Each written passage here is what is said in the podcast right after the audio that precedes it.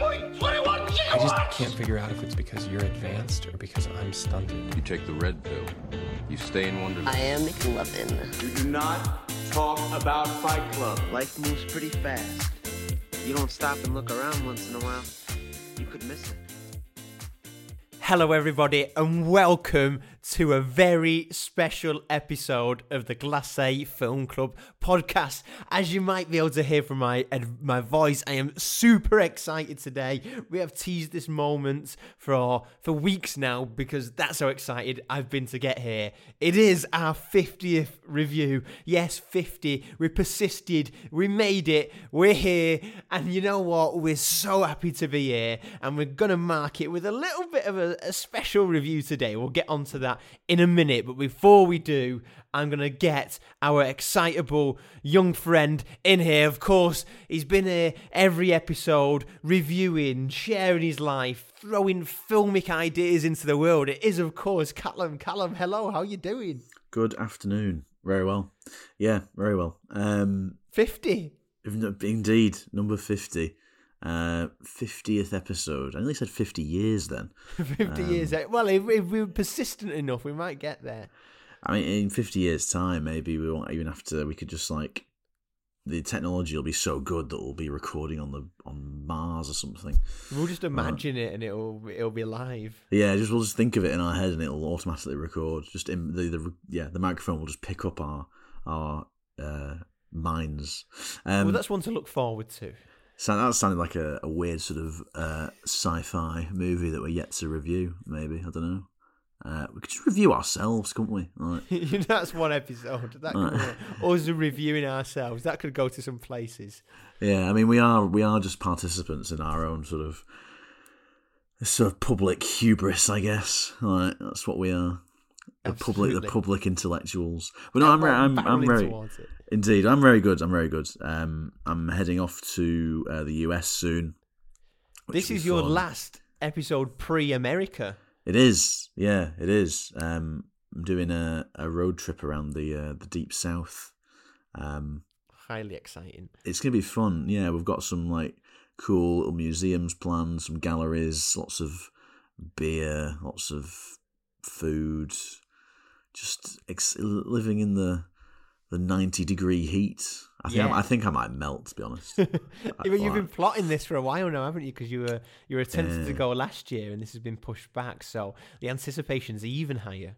Yeah, it's um, yeah. If if monkeypox doesn't put everything to a grinding halt, as some people keep suggesting it might, we're not I, doing negative. No, no negativity anymore. No, like diseases don't exist. no, no, of course. But um, um, you might even see some film locations in here because you go into some uh, big hitting places. Maybe you could find yourself a little a film location tour. Surely, on one of the places you go to, there'll be somewhere where some big films have been shot. Well, I think um, the I'm look. I'm really looking forward to New Orleans and Louisiana because we're getting a bus from New Orleans to Houston, and that area was where the first series of True Detective was filmed. Um, one of my favorite right. series. Okay, yeah, yeah, cool. McConaughey, Harrelson, absolute genius. Um, it's a great series. It's good, yeah. So I'm looking forward to seeing that kind of swampy landscape. Going to take some photographs and then obviously tell people that I've taken all these cool photographs. Cause... Which will, of course, be shared on the Glacé Film Club uh, Instagram for everyone to take a look. Cool, at. absolutely, absolutely. I mean, it is yeah, hundred percent. I might take a picture of some cool cinemas that I find. Yeah, like, like it, like you know, it. Well, um, bring that on. Oh, well, listeners, you can stay ready for that. Get over to our Instagram page at the Glacé Film Club but also a, a, little other teaser what we've been up to in the last week and it's a, a project that we've had in the pipeline for a while and we're actually diving into it now as part of the Glacé Film Club you and I shooting a documentary together I don't yeah. I don't want to give away the full film right now but we were put it this way in a cinema doing some filming not just recording reviews we were doing some filming we were chatting with other people in the film industry and put together what I like to say is quite an exciting film, which will be hopefully ready to come out in a few months' time. Did, did you enjoy yourself, Callum? It was, you know what? The thing that I loved about it the most was the fact that it was. I mean, the listeners all will have heard the sort of cynicism and uh, crippling pragmatism in my voice throughout the episodes. Yeah. But um, I I found it really really refreshing to talk to people about um, their community and their passion and what they believed in. I think the biggest thing in the world is apathy, and I'm certainly I'm certainly guilty of that. Um, and it was just really refreshing to have a some, I guess, some positivity there and some passion and talking to people about what they're interested in and community projects was really really it was such a lovely thing and obviously the power that film can do the power of film in not only revitalizing communities but like helping communities but then also like just promoting discussion about the love of art Mhm. um yeah it was uh it's gonna be good like it's Yeah. gonna be good It's been fun so far, and I thoroughly enjoyed getting involved with it for all those reasons. And the Glacé Film Club podcast breaking out of the realms of just audio into the world of film that we actually talk about. So, what I would say is watch this space on that front. Hopefully, we'll have some updates for you in the coming weeks and months. But moving on to the now, Callum, because as I said at the beginning, it's the 50th episode, 50th review that we've done. And what we've done is save a film that is very special to us. We wanted to mark it by doing a review of a film that we both absolutely adore. It's my favourite film.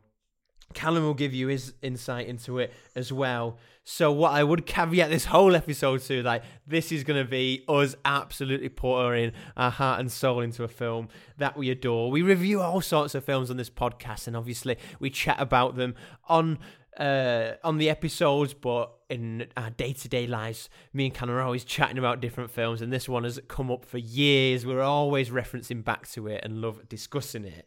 So, without further ado, Callum, would you like to share with the audience what the film is and give us your wonderful overviews like you normally do? I will indeed. Um, the film is the 2015 American biographical comedy drama, The Big Short. There we Yeah. go. Yeah, Come the big, on. The Big Short. Um, directed by Adam McKay, uh, based on a book called The Big Short by uh, Michael Lewis, basically explaining how the financial crash crash of 2007 um, was triggered by the a housing bubble in the United States, and then obviously globally markets were built on very similar things and caused a global meltdown essentially. So that's the premise. Um, uh, it starts off with um, basically a hedge fund manager called Michael Burry. It's all based on real people as well. So all the people that are in the movie are based on um, actual people that worked on Wall Street or for various hedge funds around America. Uh, Michael Burry is a hedge fund manager in California, and he uh, notices that basically loans on houses are unstable um, because he thinks that there is a housing bubble. He thinks that banks have lent people money to buy houses that they can't afford, and then the essentially the American economy is built on money that doesn't exist. And obviously, once those once people actually start to withdraw that money, it's actually have to something physical has to be there. So he identifies that, that there is this gap. Um, Jared Vennett, so Michael Burry is played by um, Christian Bale. Jared Vennett, who's played by uh, um, Ryan Gosling, is this sort of, I guess I want to describe him as this sort of like dick swinging executive because that's basically what he is. Um, he works at Deutsche Bank and he's, um, he, he gets hold of Michael Burry's, um, I guess, dossier or prospectus that he puts together explaining his thinking behind this housing bubble and he buys, he, he, he he's interested in it he, he thinks he's correct. So then he jumps on this idea that we should bet against the housing market, basically. Um, and then the Brownfield Capital Fund, which is another uh, group of people that are involved in the uh, the sort of the, the big story, I guess. They're also they also pick up the the prospectus that Michael Burry puts together. Um, they buy into it. They think it's real, and they start betting against the housing market as well. And basically, what ends up, what's the film tracks is the moments of these investors betting against the housing market, but then the banks manipulating and um, trying to basically build make more money out of a fraudulent system. It's incredibly critical of um, the society, the economic system in which we live. Um, it's incredibly critical of the sort of the toxic masculinity that comes with that. Um, it's very critical of this idea that the economy is something that's this um, thing that's owned by a very select. I mean, it is. It's owned by a very select group of um, men who control the world's economy, and it's basically says that once you reduce people to numbers and uh, economic assets, they are no longer human beings, and it really does challenge that idea of the idea of morality um, when an economic system is concerned. Um, it's, I think, it basically suggests that an economic future for society doesn't exist because we're so locked in an idea of what we think the economy is and what it and what it is and what it means. And it's a very very good film but it's also very depressing at the same time. Um, but that's the big short. It's about a group of people that identify a gap in the market and bet against the housing market and they make a lot of money as a result of the housing crash. Um, that's the big short. Thank you, Callum. Wonderful as always. Okay, I'm going to go straight in and basically say why I think The Big Short resonates with me so much. Because, yes, firstly, it is a very well made film. It's no nothing in terms of big visuals, but the way it's shot, and the way it's pieced together, I think it's a fantastic piece of filmmaking. A special shout outs to how they use the handheld camera locks. It's quite tight. The shots are quite close to the faces of people. It whips around quite a bit, and it's got that feeling of being a bit unstable, and um, it's not smoothly cinematic, which goes with the pace of the film and what they're talking about. But um, also, I think the structure of it, it's kind of set almost in different acts. There's clear transitions between each section as they kind of discovering this the market starting to crash and then the aftermath which i think is very well done and those little pieces where they cut to celebrities to explain the more um, intricate and confusing elements of the financial jargon. So, for example, Margot Robbie in a bath, um, Selena Gomez and Richard Thaler, I think he's called, um, yeah. in a casino, and I'm sure we'll talk about I was more. Say, much loved Anthony Bourdain, the one and only, uh, in his kitchen chopping up fish, um, talking about tranches. Um, so, I mean, filmmaking perspective, amazing, but it's nothing visually too spectacular. It's very, very well put together film. But I think when we talk about our favorite films, and as I said at the beginning, this is my favorite film, is it's something that resonates with you. I don't think many people, hey, I may be wrong, but pick their favorite film just because they watch it and go, oh, that looked fantastic, but I didn't connect with it at all. You have to have that emotional connection. This is what we bang on about about film is the power of it, but what it gives us is that emotional response, that stimulus of, of further thoughts. And I think this resonates with me for a few reasons. Firstly, it tracks the real life story of the worldwide economic crash of 2008 that started in the American banking system and absolutely flew across the world to have quite disastrous impacts across the con- economy and to people's day to day lives. So it's something that I think personally I've always been interested um, and maybe impacted uh, by and thought about a lot. And the way this kind of explores that in great detail, I think there's understanding that it gives there, but there's definitely an anti establishment thrust to the whole thing. And I think, even though, like you say, Callum, it, it is quite depressing the end message of it because ultimately the conclusion is that um, bankers got greedy uh, went too far. There was fraud going on, but in the end, the government bailed them out, and then the economy is just doing the same thing over and over again. I still feel a bit like it's a kind of call to arms at the end. Like I do feel motivated after watching it, not necessarily to go and do anything particular, but you feel like someone is realizes and, and pointing it out. Like there is, I think it puts a spark inside me after watching it, thinking, yeah, this is happening. This is how the world runs, and surely there's something that we can kick back again. So I think on a personal level, it really gives me that.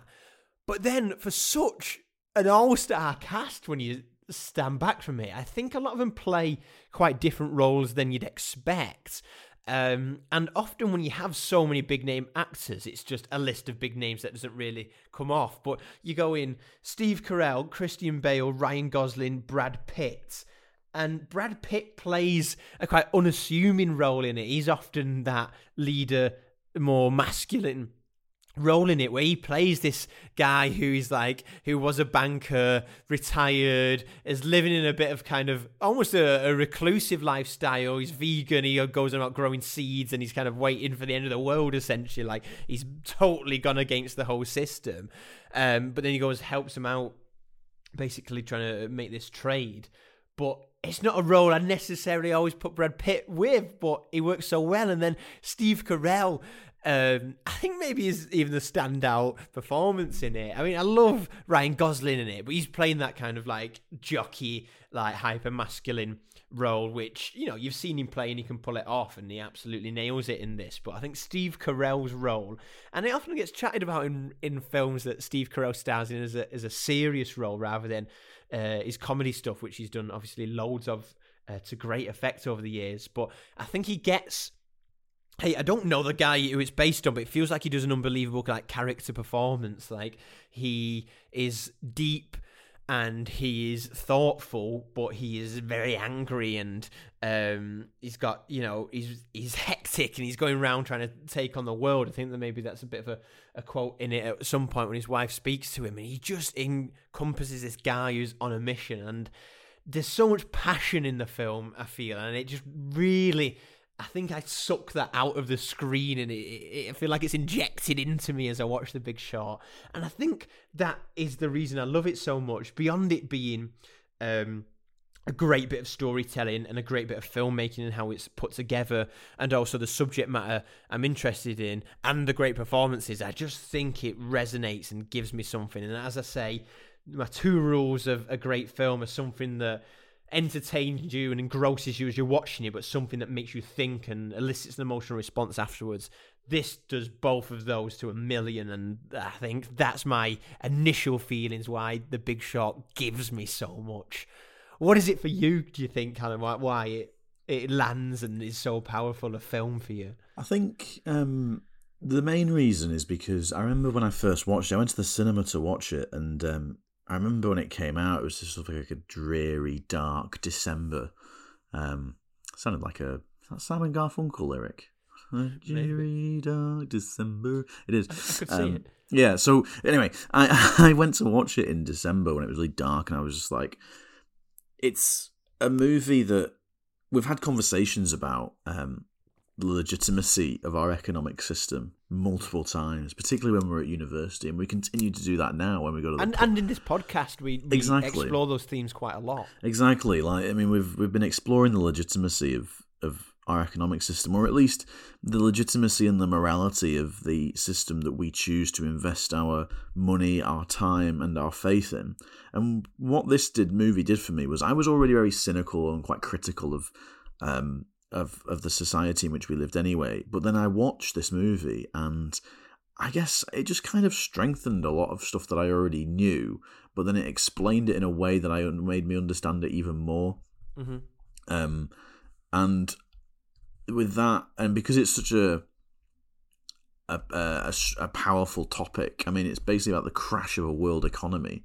I mean, it's a pretty strong topic to base a film around. Yeah. Um, and the way it deals with the issues that it that caused the crisis, like collateralized debt obligations and um, CDOs and like oh god, like subprime mortgages, synthetic collateralized, all, all this weird language that you know people who work in that industry have created themselves to make you think that they're the only ones that can understand this lingua franca. It's like, well, of course they are, because they're the ones that have created it. They've deliberately created a vacuous almost like sub language um, to legitimize their existences. And what this movie does is that it completely um, derails that and uh, challenges it in such a on the nose way. Whether it be Margot Robbie lying in a bath explaining it, or Anthony Bourdain, hero of mine, talking explaining CDOs with fish stews. I mean that that that fish stew analogy that he gives is like really really interesting. Um, Yeah, yeah. and like the the I mean the bit with Selena Gomez and Richard Thaler when they're talking about the hot hand fallacy, um, and people betting on betting on betting, and it's the, the banks have created a system whereby all their money that they've accumulated isn't their money; it's the people's money, but then they've basically stolen it. They're all thieves, basically. And I already knew that anyway. I knew that. But what the money, well, what the film did was that it just made it even more. Um, it made the complicated a little less complicated to understand because it, it puts it in simple terms. Um, it says, you know, banks got greedy.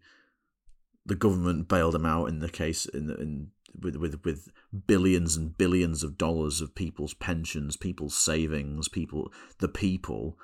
Those banks were were bailed out, and um, he says the thing that annoys me the most is the fact that in the film that we already know that the system doesn't work, and yet we ex- we continue to continue to invest our our faith in this system, but all we seem to do is blame immigrants, poor people, teachers, nurses for problems that exist in society, and it is very, very, very um, poignant, particularly given um, the what the cost of living in today's society. You know what I mean? I mean, this movie was made in 2015, but it's incredibly relevant. So there's that aspect. That's just one bit of the movie that, that that I that I identify with. But the second one bit, real thing, is just it's fucking great to look at. Like it's just a great movie to watch generally. Like, I mean, oh, you always got the all star cast. I think the the delivery, the character delivery, is really funny as well. Um, I think it captures the sort of um, the toxic masculinity, or it, it, or it captures the sort of the hubris of male economic power perfectly in this movie. Um, whether it be um, Ryan Gosling talking about margins and being this sort of like jockey, like gym head guy, um, you know, breaking the fourth wall, talking about his bonuses. He's, you know, he, he is the he is the sort of embodiment of of sort of white male economic power in a way. Um, you know, Michael Burry is part of a system. He's disillusioned by it, but he's part of the system. Yeah. Um, Yeah. Brad Pitt is disillusioned by the system and has left the system, but still understands it in a way and is very, very rich as a result of the system. Um, and I think there's with with Brad Pitt's character in particular, even though he was part of the system, he hates the fact that he was part of the system. I think in a way. I don't know. Like, I just think it's just great to look at all these different personalities being played by these phenomenal actors. Um, it's just a great movie to look at. Subject matter and aesthetic. Those are the two big things for me in this movie. Absolutely. Yeah, absolutely. And I mean, there is so much to dive into on both of those. And I want to pick up on the kind of the way the film uses symbolism, but also it uses that, as you say, on the nose technique of describing stuff. And does that through the breaking of the fourth wall. I think that's another thing that I, I should have thrown in mind really, and it makes it even throws back to probably when I was at primary school age and reading Lemony Snicket books. Oh, nice. And I used to love the concept of metafiction, of the idea of the author talking directly to the reader. And I remember any creative writing piece had to do at school. I'd always uh, include some metafiction in there, addressing the the uh, audience directly. Because I think I don't know exactly why that is so powerful to me, but I think there's something beautiful about the f- the fictional world reaching out to the real world because ultimately the fictional world is there to to mirror the real world in in a certain way sometimes more subtly than in other times but I feel like you develop a connection with a fictional world and you pull towards it and metafiction and the breaking of the fourth wall allows you to have a moment where you are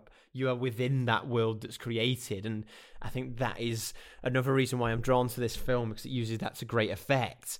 But how it uses that to great uh, effect is in different ways. So I think firstly that more obvious way like you said of the um, the explanations Anthony Bourdain, Selena Gomez, Margot Robbie put in these elaborate uh, situations where they're there for like for example Selena Gomez and Richard Thaler at a blackjack table in Vegas and it's like all all very filmic but the idea is that they're trying to explain um, elaborate economic concepts through these uh, more relatable techniques, which is great from the film perspective because it just works so much. These little cameos are fantastic, but it genuinely gives you an understanding of what they're talking about. And if for a subject matter which is complex, and as they reference, it's complex for a reason because these financial instruments have, are made to be complex, so then the layman doesn't understand it, and you need um, someone who is a professional to sort it out for you, and therefore there's the disconnect between the economic world and, and the regular world. But this actually does explain these things. So by the end, you know what a CDO is, you know what a synthetic CDO is, you know what all these crazy other uh, things like the term tranche and stuff like that. You understand it through that. So therefore, what you were saying before, Callum, is that we all kind of know across the world that we were done over by the banking system as in as a world economy, but we don't really know how exactly. It's just yeah. like the kind of bankers stole a lot of money in a dodgy way, even if it wasn't intended like that. But there was a lot of dodgy stuff going on, and the system was crooked. But without really knowing exactly what went on, this gives you an understanding of here's the intricacies of it in a way that we can actually understand and really breaks that bridge and i think that's why it makes that real life issue more powerful because it's not so abstract then it's just like usually like oh yeah well this is what happens and the banker's doing us over. This is the way the world is. But when you see the intricacies of how it happens you're like wow okay i understand this. And it was just let to happen.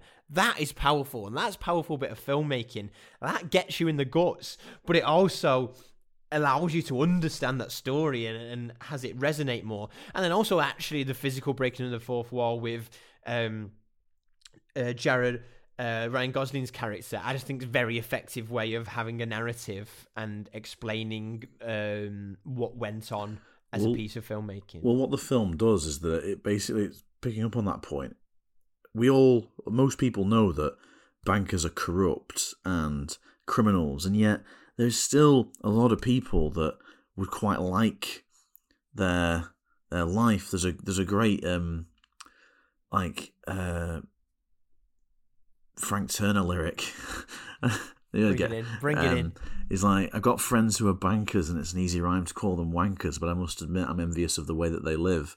And it's like he's talking about that, um, that that sort of the weird sort of like faith that we put in the system because we see the amount of money that can be made by going into that that system. Yeah. And people want that um, because our entire society is built on wealth and money and what we can buy and our consumer power and purchase power. You know, purchase power is political power, purchase power is economic power. All that sort of all that stuff is wrapped up in this movie and breaking the fourth wall I think actually gives the audience an opportunity to speak to a banker in inverted commas. Like, you know what I mean? It's like he's explaining what he did to you as a human being. Um, and that's something that no politician or no banker has ever done mm-hmm. about this system. And I know it's being done through a film, and Ryan Gosling isn't a banker, but and he's playing a banker. But I think the reason why this film has that power is because it breaks the fourth wall and actually speaks to the people, as it were, about what actually happened. And yeah, whilst it's like it's it's very sort of self-aggrandizing the film itself, and it's all the characters are very confident in themselves, but they're playing a, a character, they're playing a person, um, and it I don't think it treats its audience as idiots either. Like it puts all this stuff on the table, all these sort of like all this weird lingua franca of like, subprime mortgages, synthetic, blah blah blah blah, and it then it but it explains what that is like in a way that is funny and engaging and also makes sense. I mean, so you've got that the, directness of it, but then you've also got the the the little snippets of um, uh, art and filmmaking and humor that's been laid over that like when they go to vegas for example and it gets me every time. I'm literally in tears when it opens. When they go to vegas and um, it shows the shot of vegas and an organ is playing Yeah. it's like it's like it just it's really funny because they go into the World Economic Forum or something in Las Vegas. Yeah, like yeah. what the fuck? like it's Las Vegas, and they go into a World Economic Forum, um, and the organs playing, and then um, you've got when they go to the the, the ratings agency when they uh, when they go and investigate why the for subprime mortgage mortgages have gone up, but the loans have gone down, which means that the banks are making more money. But how can they? How can one go down and one go up when they're both made out of the same thing? So then they go to the ratings agency to find out why that is. Um, and the woman that they speak to is visually impaired, and I only, I only, I only noticed it this like this time around when I watched it in preparation for this. Like, she's she's in charge of the ratings agency basically ticking off all these made up loans that the banks, the made up mortgages that the bank has made, um, and selling them. And she's like going, yep, yep, yep. And it's like, it's almost as it, it, it's a quite a powerful metaphor that the person that's signing off these subprime mortgages is visually impaired.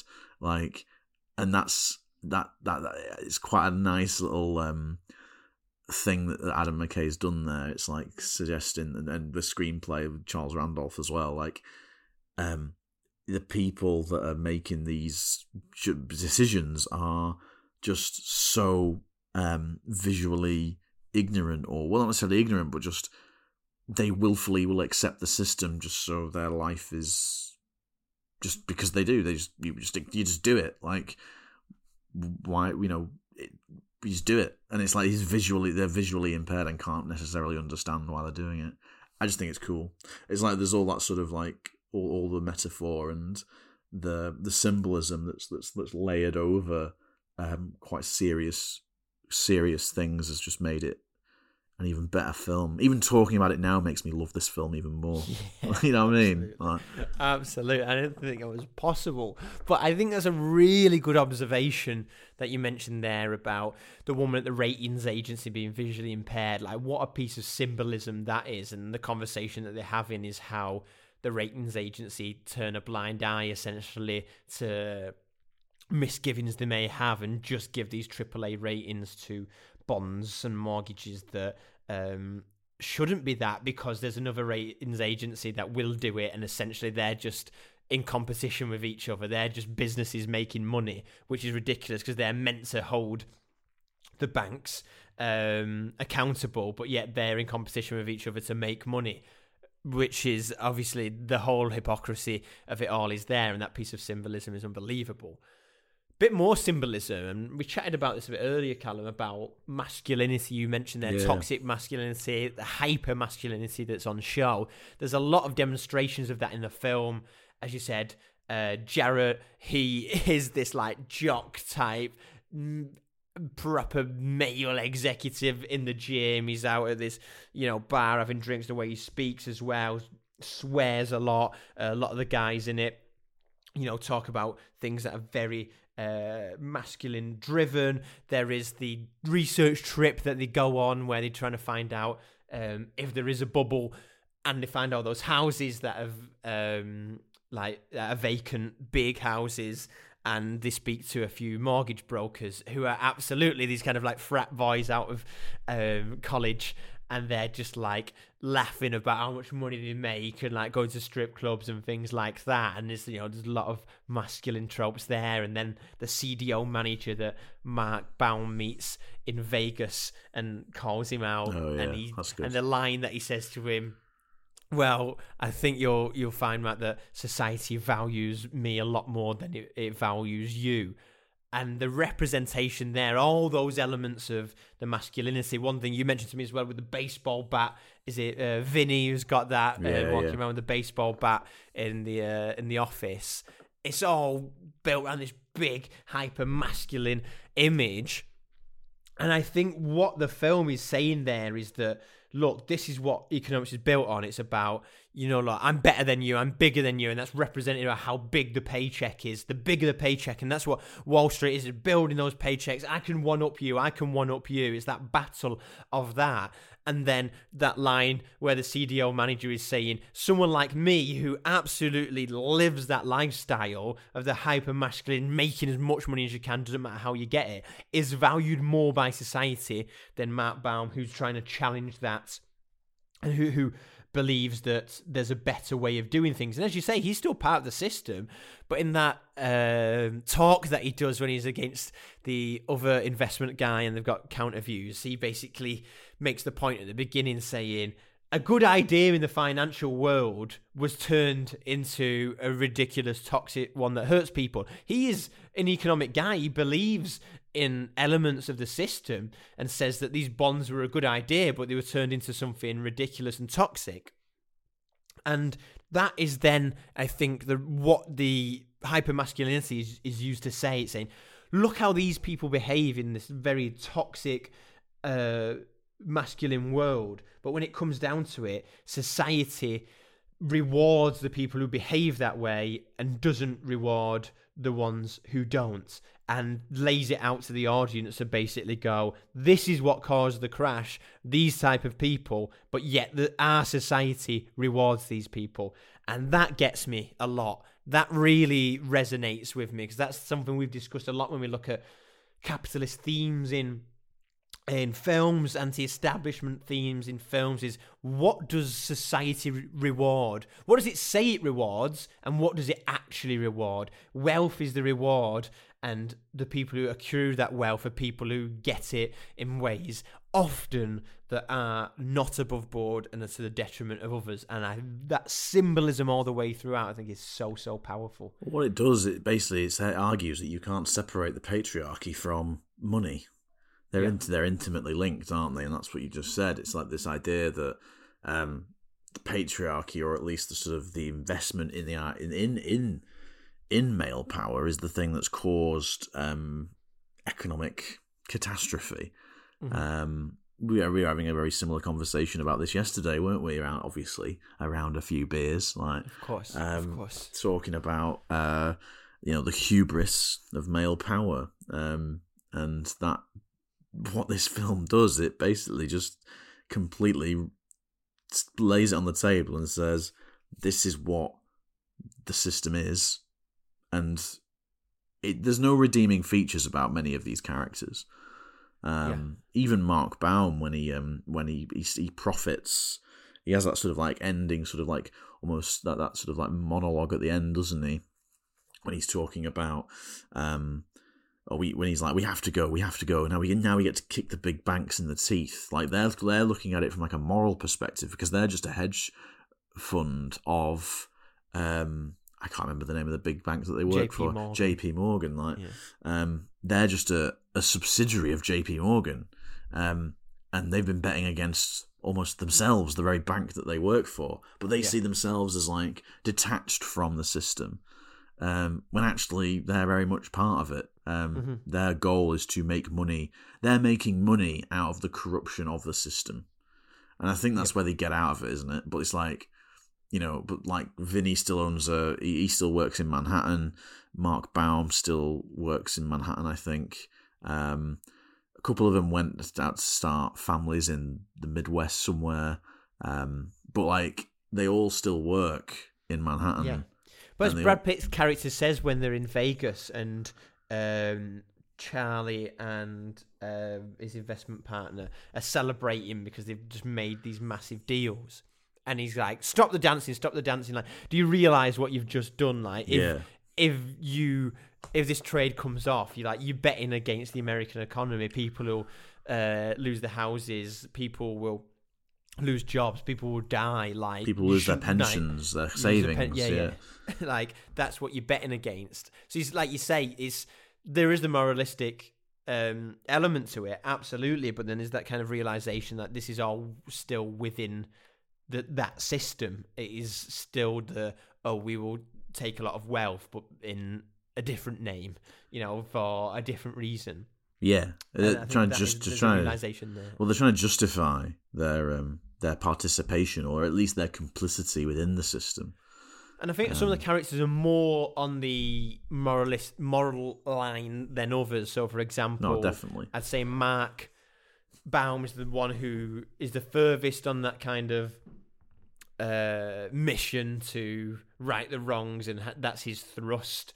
Whereas the other end is Jared, and he's there just to make money. He he says at the end, "I'm not the hero in this story." He's just there, made. He's got his forty-seven million dollar bonus check. Yeah, But that takes me on to the characters actually, because I just want to talk a bit before we finish about the characters, because there are a lot of strong performances in there, but it bounces quite equally between the characters. It's not necessarily just one lead throughout. And Christian Bale's performance and the character of Michael Burry is like that's brilliant. I mean, Christian Bale's played a lot of characters that are very intense yeah, and yeah. um, let's say, kind of, you know, off the norm. Like he's got a lot of quirks, and it talks about how he was an outsider as a child. He's got a glass eye. Um, like suggested that he's he's autistic. He doesn't understand the kind of day to day conversation on it when he says about how he gets asked if he's being sarcastic. He's like, I don't know how to be sarcastic. I just know how to read numbers.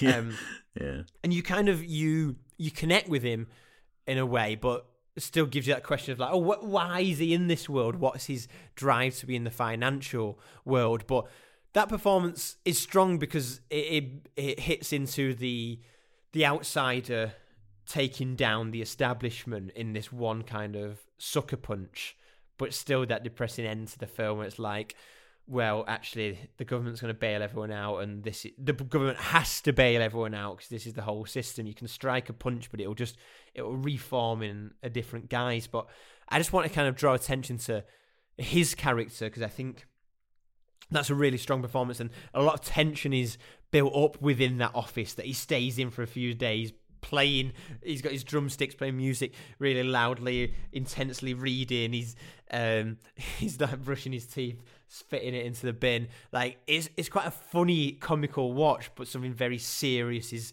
being uh, taken place. And there's that scene where his mentor and the guy who funded the hedge fund comes in like suited up with um what I think he's a lawyer with him and and then Michael Burry's just sat there in his shorts and a t-shirt. And it's that outsider against the establishment very visually demonstrated there and showing how the establishment will only use be friendly and close to the outsider when it when it benefits um, themselves. And as soon as something is going in a different direction then it's not friendly anymore. And i love the scenes that take place in there. Equally it's a similar um, setting and tension you get within mark baum's uh, hedge fund and the three other staff members that are in there because they're at these desks, and this is where the camera shots are used really well. Of like, it's quite tight. It feels claustrophobic. It's meant Yeah. to feel like there's pressure building. It's meant to feel a little bit rugged and thing going on. But just the idea of like within this small office, so many hundreds of millions are going on, and it is. I think it encapsulates almost the day to day realness and ordinariness of what's going on, but something that controls the world. And again, with a similar scene where Mark goes to JP Morgan and um, oh, is it JP? No, it's Morgan Stanley. Morgan Stanley, that's it, isn't it? Morgan Stanley. Um, goes to them and his contact there she's basically still trying to say everything's all right when people are crying in the hallway it's this idea that this is essentially what runs and controls the world but it's just fragile people in a room just making decisions and putting numbers into screens. And just that one final scene I'll mention where the two young guys who run the investment firm together sneak into Lehman Brothers as it's shutting down, and one of them says like, "Oh, I, I didn't expect to see this," and his friend goes, "Why? What did you expect?" He's like, "Oh, I expect to see grown-ups," and Yeah, it is that. It's yeah. like the fall from everything to nothing. Like you said, hubris is is the word to use, but then this is what impacts lives. This is the day to day, and that clash. So I'm going to mention another scene now. I'm just, I'm on, I'm on one. I'm on one of uh, Brad Pitt's character doing the trade when he's in a pub in England, and he's. Um, and the guy at the bar goes like, "Oh, you best not be a banker," like you know, like slagging off bankers, basically. And there's that clash of the real world there in this day day to day pub and what's going on in these Manhattan offices. I mean, it's carnage what's going on in there, but yet that impacts the whole world. Even this guy sat at a bar in England knows um, like the impact, the far-reaching impact of what these guys are up to. But actually, it's just people in an office, not really not going, knowing what's going on. And those scenes are just, I think, just so powerful to bring it all together. And I just wanted to mention all of those because there's not necessarily that one lead. There's a lot of big characters that blend the narratives together to give this end message and this powerful narrative of everything that we've been talking about and and and share those themes and I think it, as much as the themes and the writing of the the film are fantastic to do this I think the way those uh, multifaceted and and a diverse mix of characters rather than one lead are kind of uh, put together uh, is what one of the great successes of The Big Short. No, I agree completely. I mean, even that scene when the, but that's just it, it. It's like the, it's mad to think that our entire economic system is ran by that that hubris of male power. I mean, the thing that one thing that I found quite interesting about all the characters is that they're all incredibly well educated. They all went to big Ivy League universities, and I think that's like a, sort of a, another sort of subtle critique that's creeping in there. Because when they when when the characters are introduced, um, they're introduced in terms of where they went to school and what they do and what they believe in, and it's like they all went to Brown or you know, or in places like, or like you know, Michael Burry's a you know Doctor Michael Berry and all that sort of stuff, and it's like it's almost as if there's a a connection between um, elite universities or elite education and political and economic power. Um, you know, it's it's basically saying that these group of people are a almost like there's a there's an economic elite or no, sorry, an educational elite or an educational kind of um, class, as it were.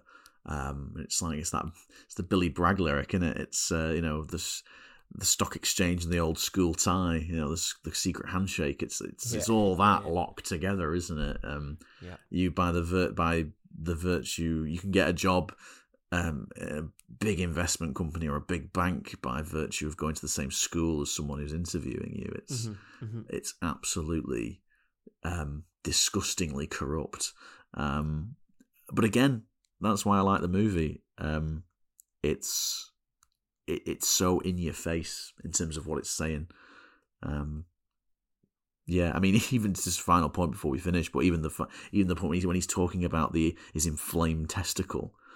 Yeah, you know what I mean. It's like even in the office, even his medical problems are associated with his male reproductive system. Yeah, it's just yeah. it's just like a really again the size of it. the size of it exactly. It's just like oh my my balls are inflamed. My balls Yeah. are bigger than yours. I just happen to work in one of the most successful banks in the whole world as well. Yeah, yeah. whilst. I'm talking about the size of my bollocks, it's just like absolutely. it's it's another uh, funny critique of that of that system. Yeah, amazing, amazing. So let, let's round off. Let's round off. And I could absolutely talk longer than the length of the film on this, but I think now's a good time to round off, summarize what we've said, and give our mark out of 10. But I'm sure there'll be no surprises on that front. The Big Short, as I said right at the beginning, this is my favourite film of all time for so many reasons. I think it's an unbelievable piece of filmmaking from the filmmaking techniques, the storytelling techniques it uses, breaking the fourth wall. Um, is just something that's personally uh, enjoyed by me, but I think in this situation it works so well to describe something that is quite complicated, put it in um, understandable terms, and therefore allow you to really enjoy and, and feel the impacts of the story. I love the fact that there's so many kind of different lead characters in it and it throws between them and all their stories interweave. I think that's done really well. It's tightly edited. There's no fluff. There's a lot of impact in the film. All the stories work to make this point and carry you with it. I think the subject matter resonates so much with me because it's something I feel passionately about. And like you say, we often do pick similar themes out of other films we review, that kind of anti-establishment um, and exploring economics and capitalism, and this absolutely is that. That's exactly what the film is about. It's about the 2008 financial crash. I mean, informative. It's not even something I put on my list as a film needs to be, but I learn a lot from it. It took me on to other uh, watchings and readings and thinkings and conversation. It's, it's such a platform for conversation. And as we've said all along, this is what we look to do on this podcast find a film and use it as a platform to discuss the themes that are out there. It's not just about what you are watching, it's about what the film gives you to run with. And this film gives you so much to run with.